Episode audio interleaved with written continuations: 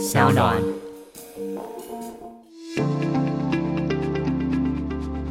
卫生福利部发布的一零九年国人十大死因都与吸烟有关，其中七个是直接相关，包括癌症、心脏病、肺炎、脑中风、糖尿病、慢性下呼吸道疾病及高血压。也跟大家补充一个知识：世界卫生组织也在戒烟的一百个理由中，把吸烟者如果感染新冠肺炎之后罹患重症及死亡的风险更大这件事列为首要戒烟理由。而且室内或阳台吸烟会让家人或邻居陷于二三手烟的危害，所以还没戒烟的听众朋友不要再犹豫了，现在正是戒烟成功的最好的时机。疫情期间，国民健康署鼓励民众多多利用免费戒烟专线零八零零六三六三六三，会由专业人员提供便利且保密的咨询服务，量身打造专属的戒烟计划，并且协助克服生理阶段症状，解决戒烟过程中所遇到的困难与挫折，也会给各位最大的支持与鼓励，和你一起对抗烟瘾，迎向健康。以上资讯由国民健康署提供。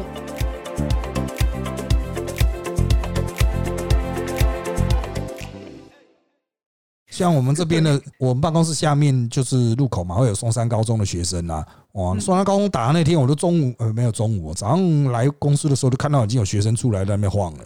然后我去看他们经过他们学校门口，感觉学校里面都已经没人了，就全跑了。大家打了疫苗，他可以回家了。然后连放三天，暴放一波这样。大家好，欢迎收听今天的人渣文本特辑开讲，我是周伟航。那今天也是由我和 Josefina 嗨，大家好。啊聊聊，哎呀，本周大事了啊。好的，那我们一样从国外看起哈。这一周以来哈，这个国际上有一些选举了哈，我们依序来看啊。首先是。日本自民党的总裁选举呢，由岸田文雄胜出了哈，当选自民党总裁啊，也将在周一哈的这个票选中哈，应该是没什么意外会接任首相了啊。好，那当然他对台湾是相对友善的啊，曾经称台湾是日本的重要伙伴。日本执政党自民党总裁选举结果九月二十九号出炉。曾任外务、防卫大臣等要职的岸田文雄，在第二轮投票中以两百五十七票大胜对手河野太郎，成为自民党第二十七任的总裁。预料十月四日将会在临时国会被指名为日本第一百任的首相。好的啊，安田文雄的胜出哈，我们当然在电视节目啦，或者是啊《早报》的内报与这个社团都有一些讨论。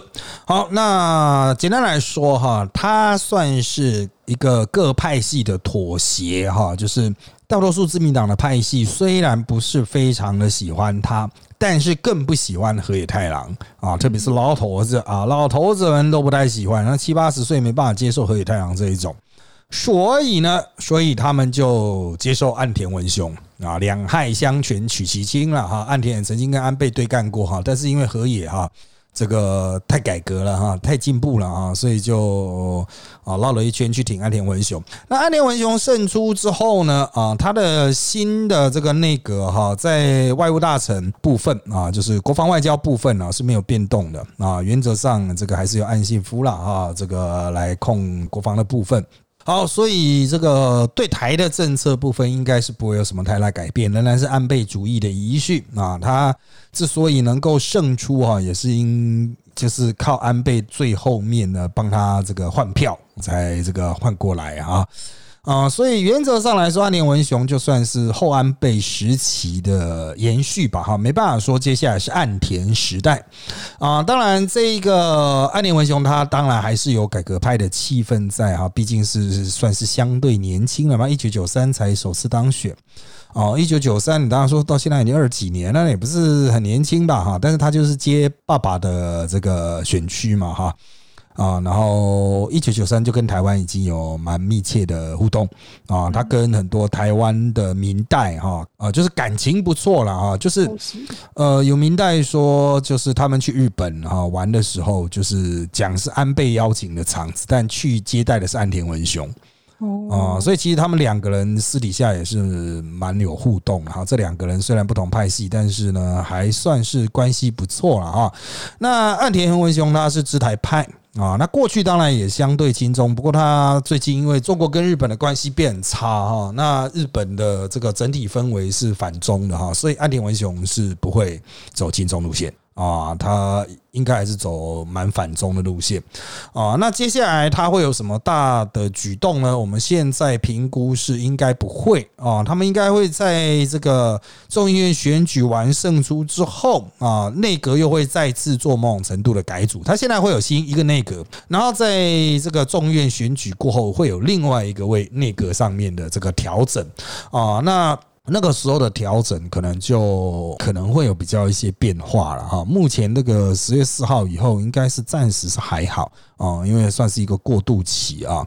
好，那没有意外的话，自民党应该也可以在众院选举中胜出啊。没有意外的话啊，就是没有出什么突然出什么大的弊案呐啊。那在党看起来目前也没有什么整合的迹象。日本的在野党也是分裂的很严重，使得自民党哈啊，我觉得他就算没有过半。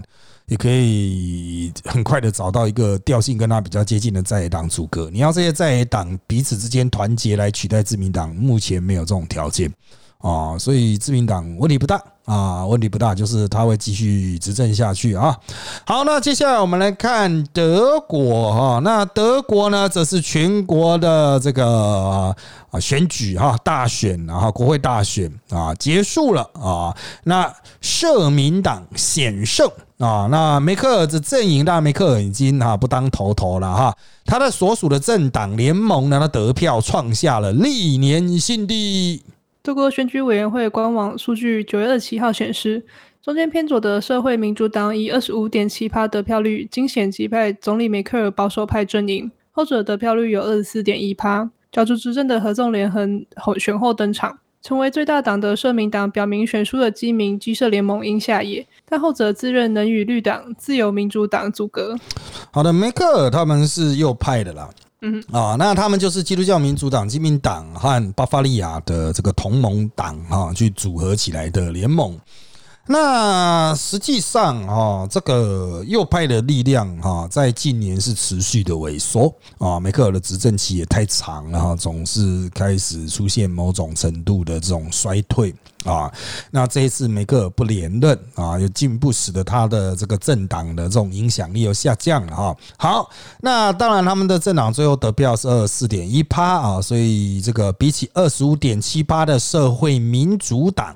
呃，稍微输了一些得票率，也输了一些席次，可是都没有过半啊，都没有过半。那上一次哈，他们选举结束是梅克赢了，但是梅克也没办法过半。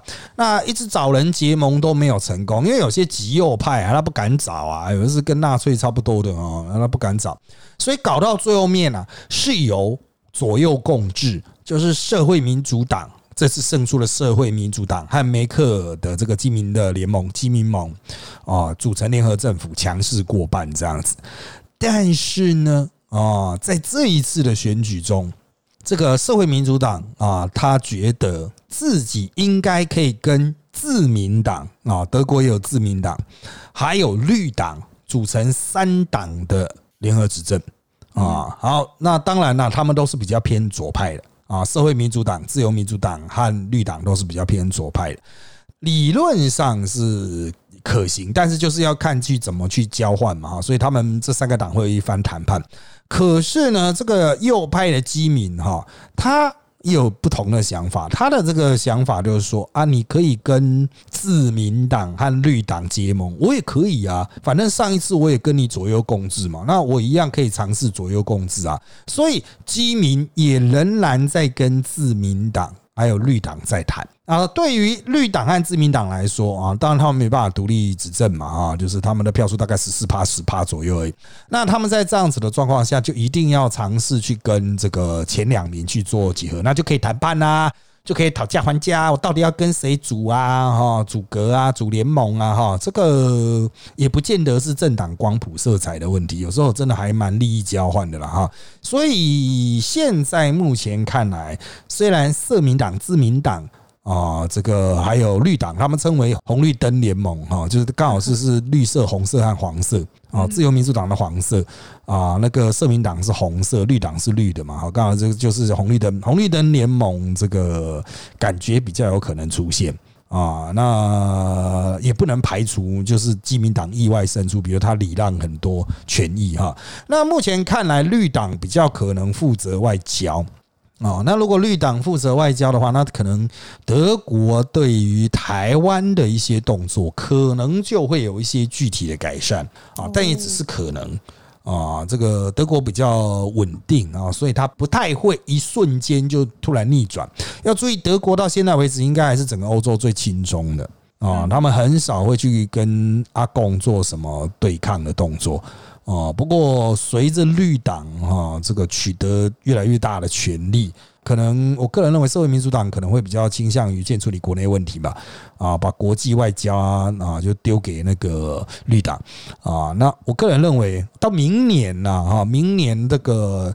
啊，新的这个政府应该就会稳定下来，然后才会有一些比较大的动作啊，包括对于中国哈，就是现在对于中国的围堵哈，主要是在德国东边的所谓的中欧的国家啊，那德国会不会加进来？如果德国加进来的话，会不会引起一个骨牌的效应啊？值得重视啊。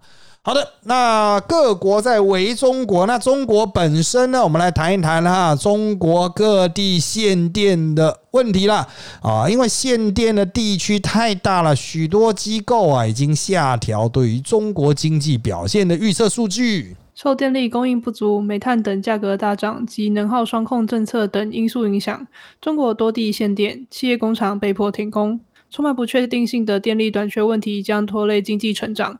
多家机构已因此下调中国经济成长预测。野村证券将今年中国经济成长预测由八点二帕下调至七点七帕。摩根士丹利分析指出，中国的钢铁、铝、水泥等产业受创严重，约七帕铝产能暂停，水泥则有二十九帕的产能受到影响。化工、染料、家具和豆粕生产商也已受到冲击。纸业和玻璃业接下来也将面临供应中断。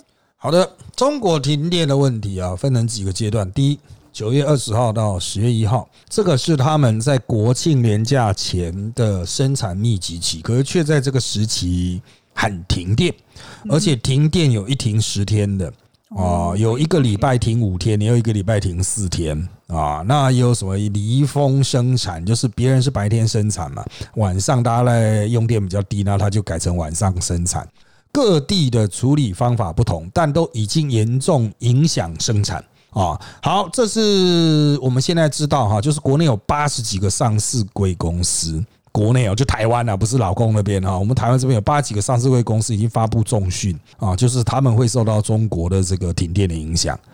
好，那接下来呢，十一连假啊，这对老公来说是国庆长假，他们十月一号应该放到十月七号吧，我记得连放七天。然后，在这样子的状况下呢，啊，这一段时间也是没有生产的。好，那十月七号停完了，放完假回来，十月八号开始能够继续生产吗？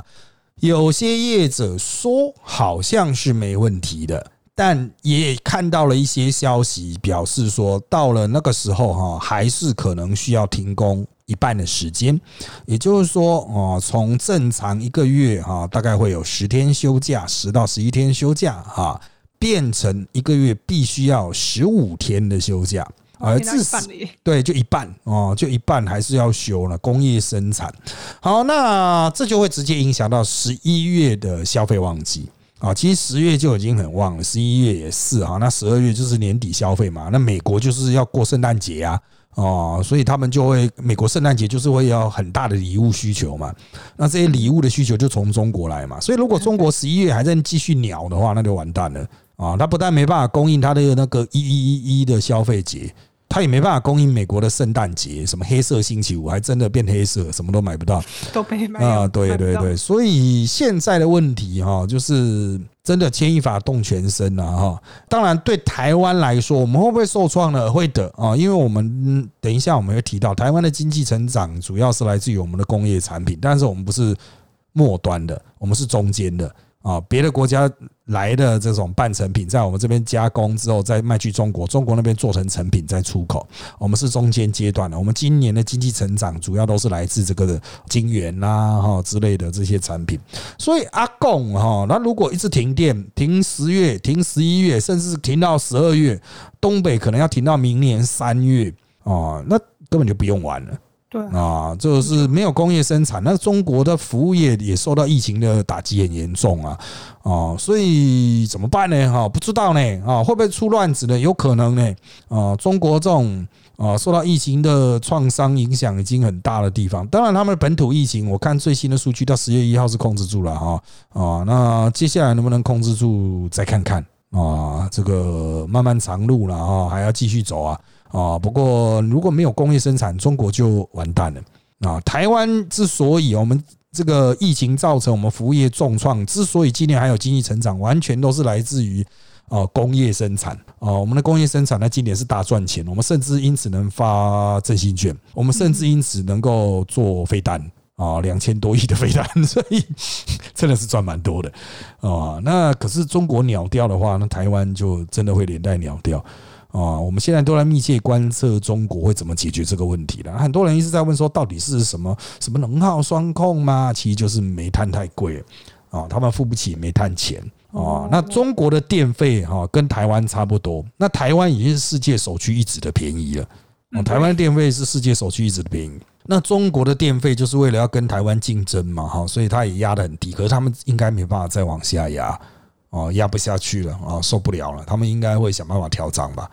啊，这个因为这个煤价已经在中国的煤价，因为没有运输的问题嘛啊，在中国的煤价在这半年来已经涨了一倍了啊，所以这个他们是真的有点受不了。那你们说台湾为什么受得了呢？就是台湾就会叫那个台电或中油，就是你今年赚的去贴补之前亏的这样子啊，所以。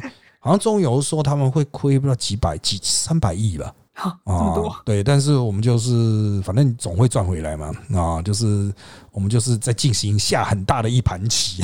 这个中国当然有一些网红在那边胡乱说中国在下很大一盘棋啊，说这样子停电可以重创美国啊，美国会受创没错啊，但你自己也会受创啊，对啊，啊，但台湾的玩法就是说我们会维持价格的稳定。波动部分就由大型企业去吸收，比如说台电或中油，反正是基本是国营嘛，啊，反正就国家先吸收，去把那个冲击力道减缓这样子啊，所以我个人认为，就是阿贡这个真的有出一些问题了哈，怎么样去把这个煤的供给先稳下来？一大考验呢。二次大战之所以会爆发哈，其实跟日本的石油被美国封锁有关啊。那日本急于去取得石油产地，就去偷袭珍珠港哈，这是一个很冗长的故事了。那现在阿贡呢，他并不是有人要去封堵他，是他自己说不要澳洲的煤啊，他自己不要澳洲的煤，那对澳洲是没差，他就反正国际煤价上涨，他都到处卖啊。可是变成中国，你就没有煤了啊。哦，那特别是印尼好像有一些气候的问题，造成印尼的煤也没办法出口，那中国就完蛋了哦！所以这个问题真的罄竹难书了啊！就中国的千疮百孔，搞得自己国家非常的脆弱哦！那当然有人说啊，中国也是需要产业升级啦，就那种很高耗能的产业哈，就真的不要，的确也是要这样讲啦。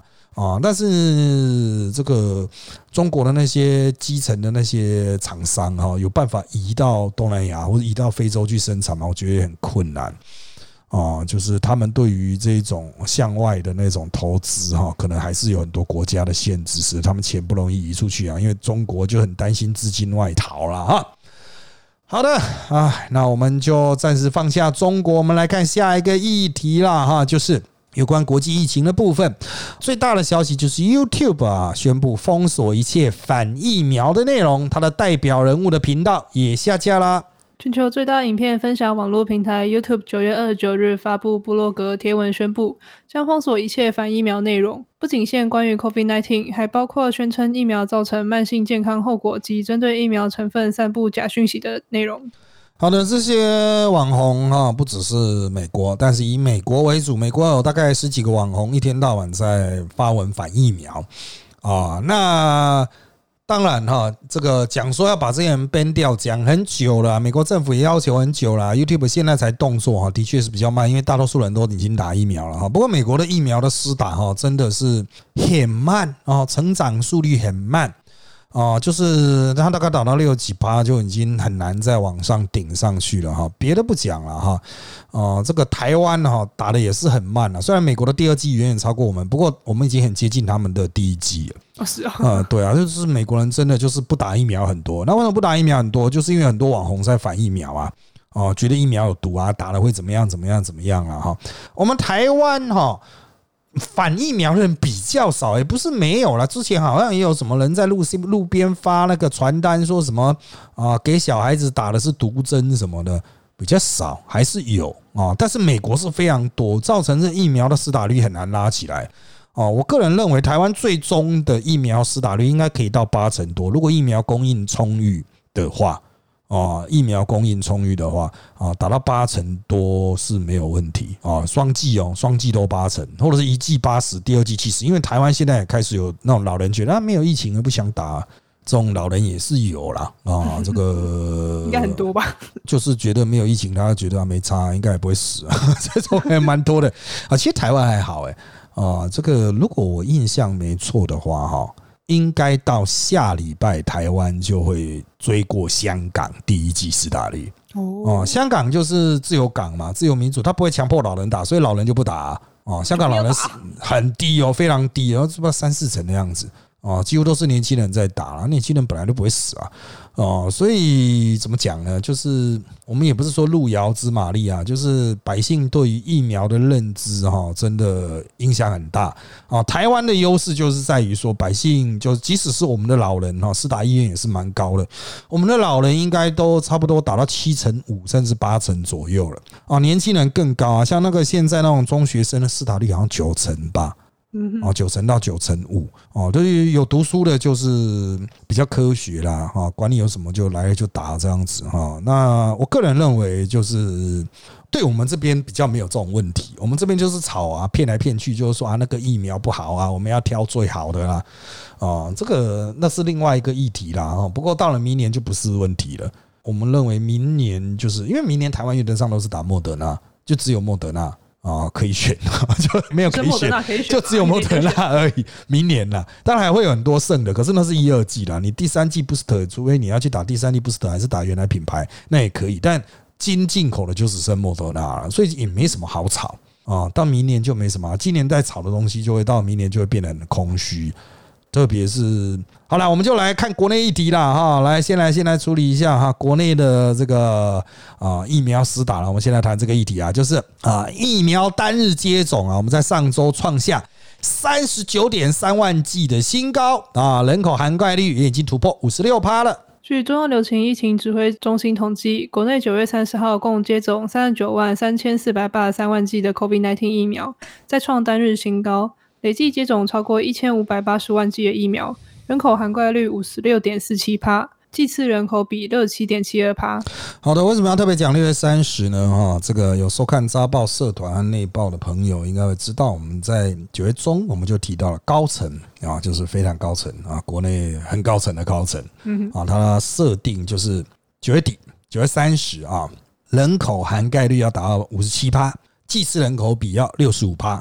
那刚刚呢，我们听到了这个人口涵盖率五十六点四七，很接近的啦。啊，虽然没有达标，但很接近了哈，就只差一天的分量而已。季次人口比呢，啊，超过了，超标了哈，就是在第二季的施打上面啊，其实我们的进度是比较好的啊，也就是说，实际上就是我们第一季稍微有点 lag 啊，第二季的表现比较好一点。啊，那为什么第一季会有点 lag 呢？主要就是在于中学师打啊，就是 BNT 的中学师打，他们主要都是打第一季嘛。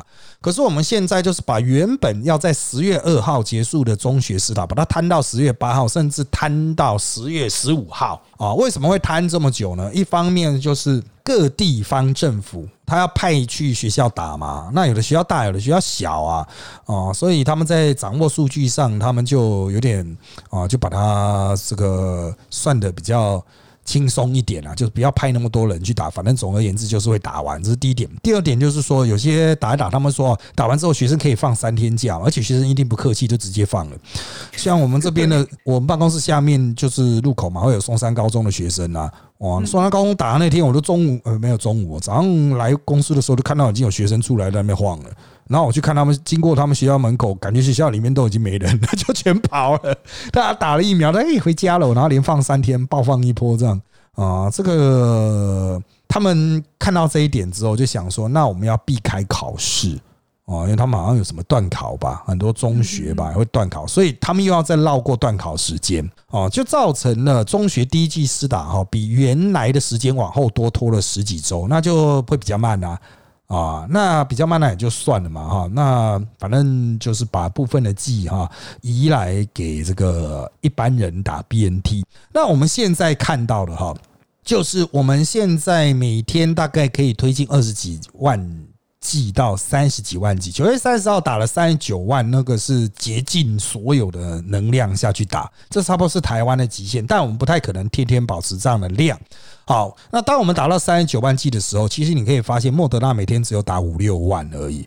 哦，其实是非常少。莫德纳有一百万剂在等啊，所以很多莫德纳的第二剂的人都说，我为什么打不到啊？原因是没有医生和护士了，不够啊！医生护士都拿去接种 BNT，拿去接种这个高端第二剂啦。高端第二剂打到十月二号啊，就是我们录音的前一天哈，就是大规模施打会结束。可是还是很多高端第二季的人没打第二季哦，可能他这三天没空啊。那他这三天没空，那他当然之后他就可能要自己去布利医院打。那就我们看到的数据是，原本已经符合资格的六十几万人，并没有全部打，只有打了四五十万人啊。详细数据要看哈。也就是说，其实连高端这么大力的施打哈，医护也还是不够，反正就是不够了啊。那就我了解哈。各位，你收听这期节目的这一周的前几天，就是莫德纳的施打高峰，就是终于可以把一些人力空出来啊，那就可以赶快去把莫德纳的那种啊四大补足啊。但是我要特别强调的一点是，我们现在已经不是缺疫苗的阶段了啊，不是缺疫苗的阶段，我们 BNT 高端 A G 还有莫德纳。我们手边都有大概一百万剂，每一种这么多，哎，都有一百万剂，所以是医生护士不够啊，医生护士不够啊。你会说啊，那能不能再紧急生出一些人？没办法啊，没有办法啊，我们的法规啊，医疗法规是没办法授权那种一般阿狗阿猫也在那边帮你接种嘛，要医护啊啊那。呃，原则上我们大概极限就是一天四十万。你要想哦，我们现在卡了四百万 G，高端不算的话也有三百万 G，三百万 G，你一天四十万 G 极限打个五天也才消耗两百万 G 哦，所以就算下礼拜那么狂打哦。马西波办法啊，还是没办法，而且下礼拜又会有一些疫苗来啊，所以现在就是大家就有机会打，就不要错过了哈，就不要人家医护已经想办法挤出人力了去坐在那边哈，大家就不要浪费这个接种的机会了哈，否则就是啊，这个人力已经不够了，然后你又让他们在那边空转，你明明可以打哈，却不去打，然后他们全部人医护坐在那边发呆哈，也不是个办法。好，那。我们认为整体施打状况会在十月中以后啊，我们已经讲过很多次了，我们节目也讲过很多次啊，十月中以后会步入新的阶段，会稳定下来啊。就是我们现在评估十月中以后，就是应该一周会开一种啊的第一季施打啊。那理论上一开始还是 BNT，所以十月中以后，十月中以后就十月十五以后到二十二号哈之间的那一周。应该啦，想打 BNT 的都可以打得到哦，想打 BNT 的都可以打得到。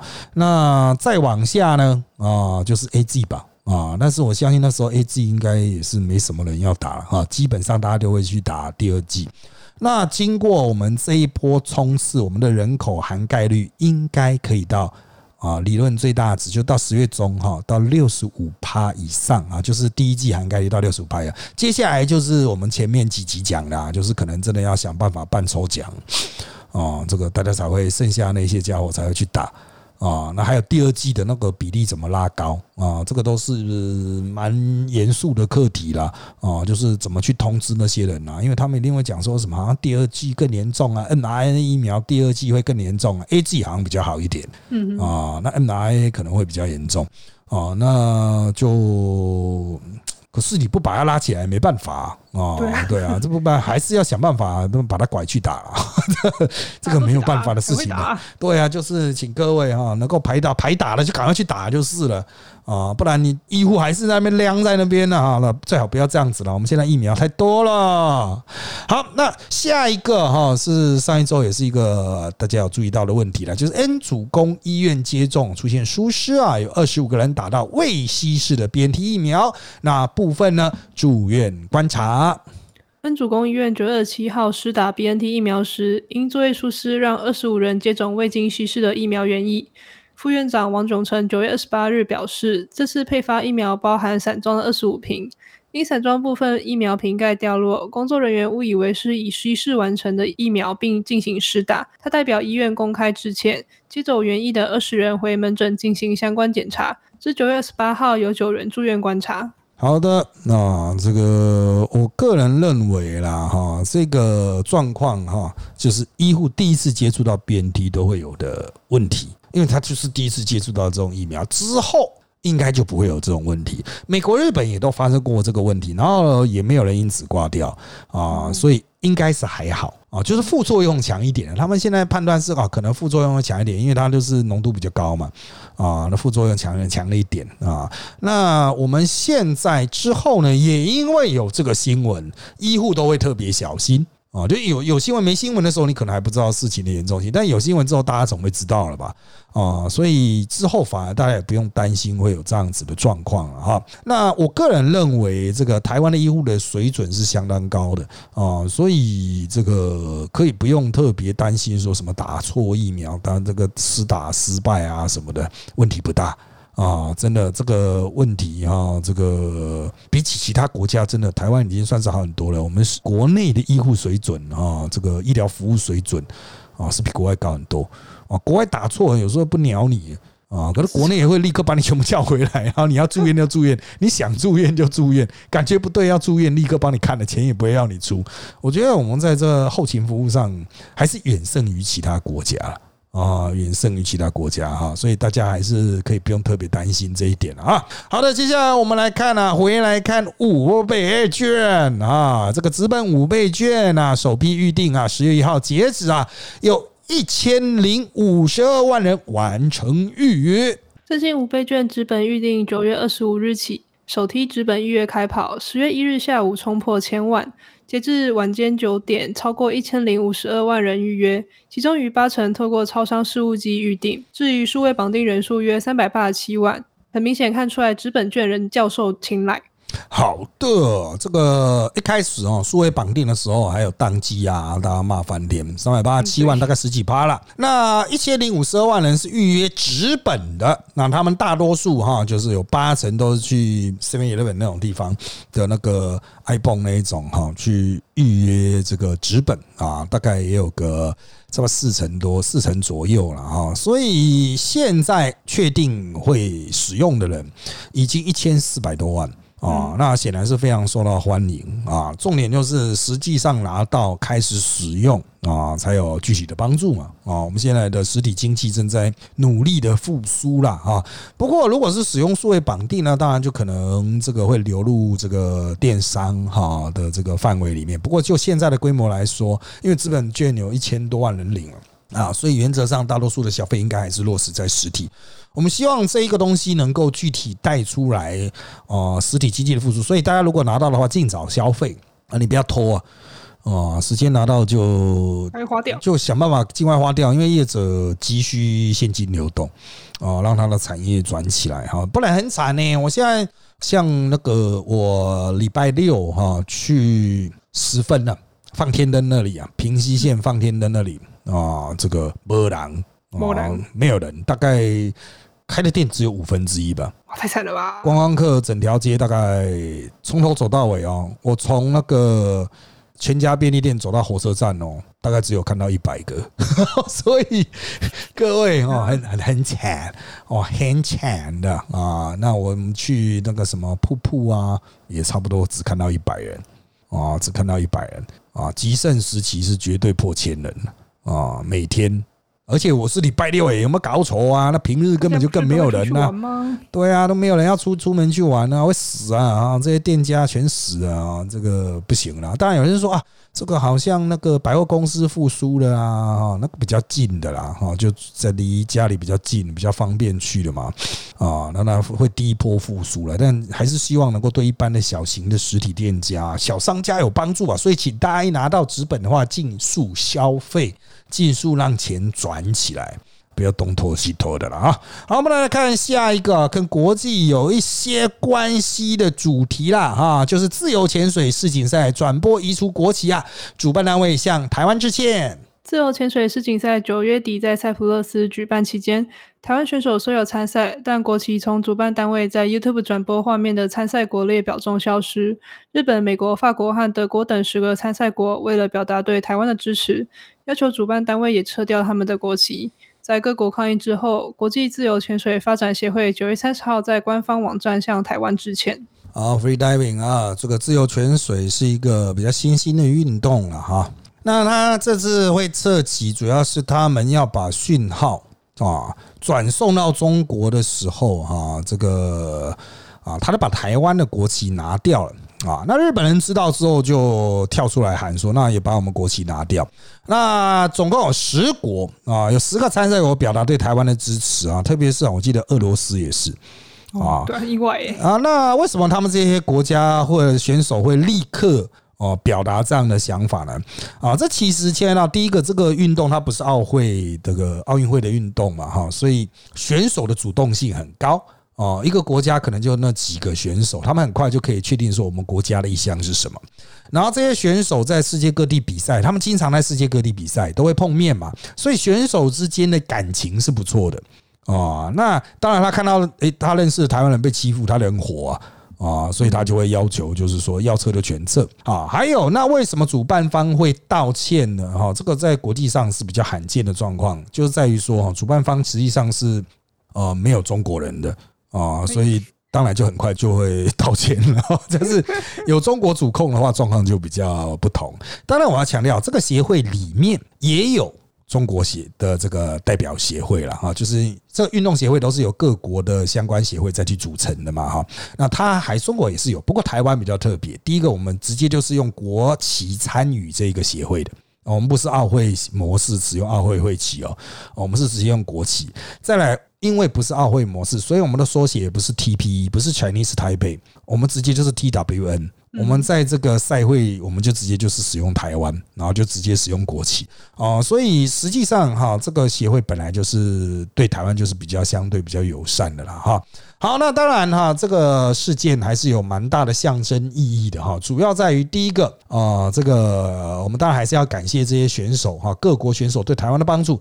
重点在于说，连国民党都觉得这个做法是有问题啊，所以他们也要求中国不要打压啊。那实际上中国打压是很无聊啊，你要注意哦，它是 YouTube 的转播诶，中国又看不到 YouTube，对啊，哦，所以它是把 YouTube 的讯号送去给中国，可能是哔哩哔哩以后是什么吧，还是微博，把它送过去的时候，他们要求遮掉。那后来这个主办单位也是说，好吧，那我们在 YouTube 上面哈，我们还是就是播有国旗的，但如果要送去中国，我们会。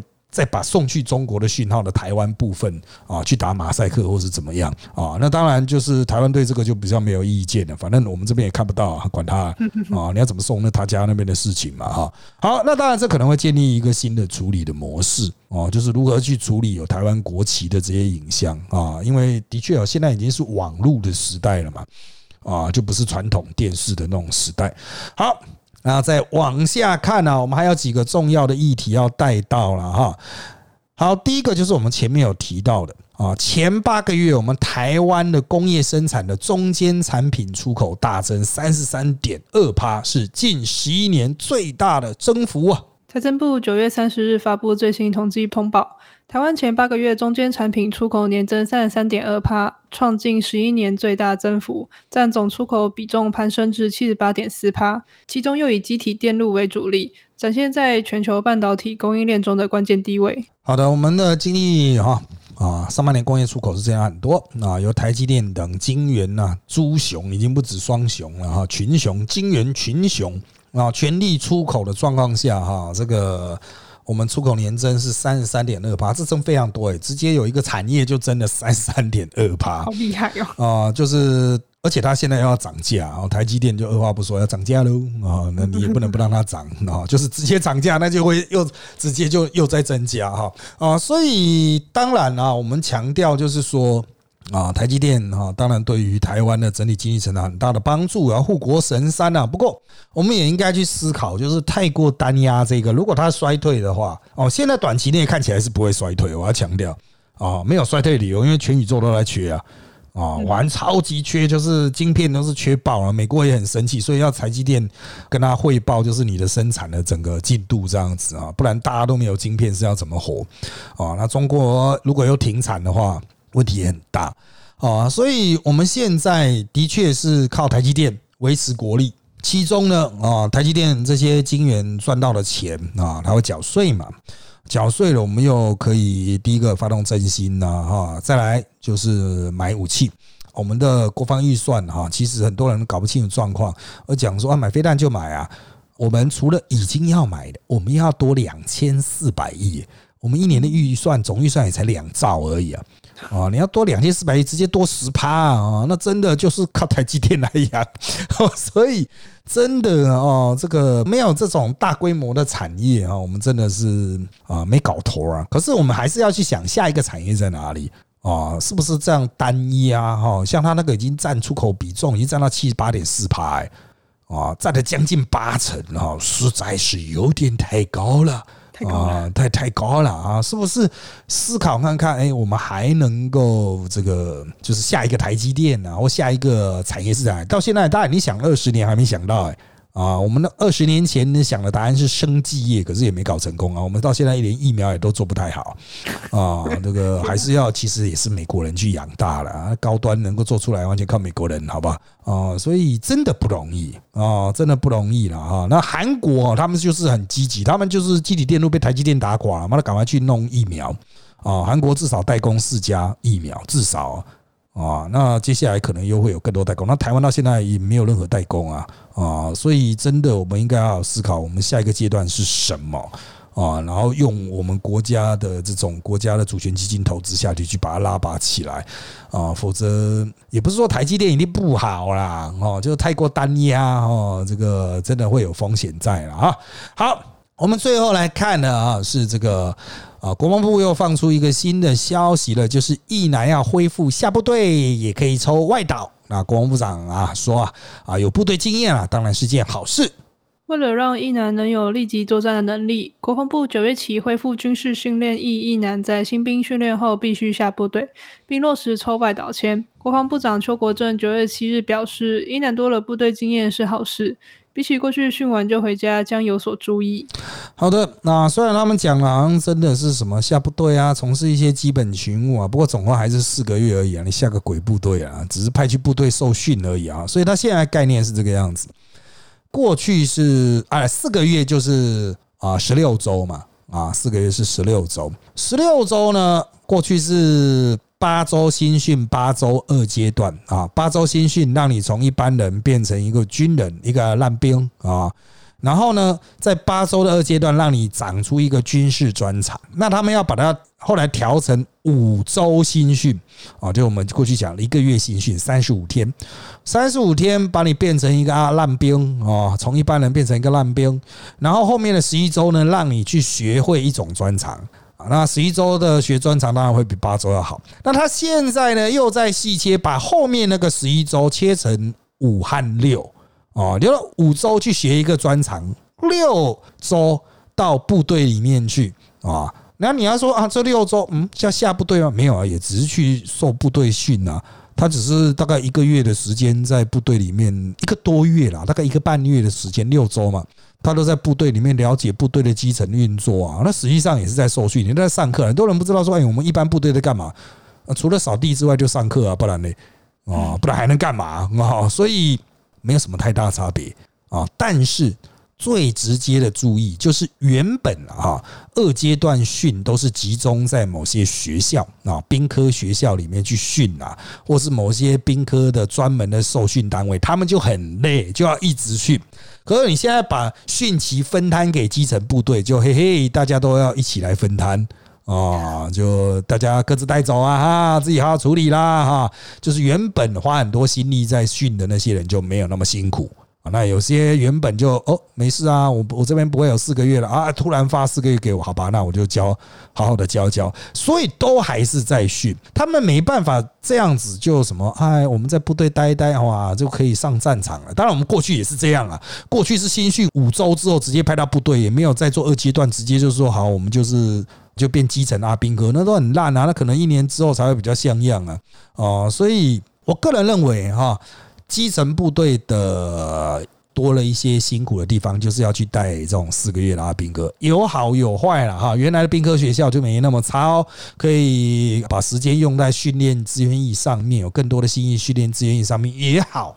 哦，我是觉得也好，但是话说回来啊，话说回来啊，我们现在毕竟还是以自愿役为主，然后呢，义务役是在后备召训，你说演习的时候才会把他叫回来，所以那个四个月的兵哈，他有没有部队经验其实影响不大，但是重点是你以后你教招要把他叫回来啊，让他实际上能够用后备部队的角度。啊，去思考，就是说，暂时我这些义务役要干嘛？义务役退伍军人，其实他们现在比较退伍，就结训哦，就义务役的结训军人啊，能够有什么贡献？哦，我应该要做什么工作？堆沙包吗？我要开炮吗？哈，就是我要怎么跟志愿役部队去做搭配了？哈，那我觉得这种后备造训会更重要。所以，光是讲那种四个月什么的，意义不大。啊，意义不大。好，有机会的话，我们再去做专门的题目来谈啊。也许邀请一些军事专家啦。那今天的时间呢，也差不多了。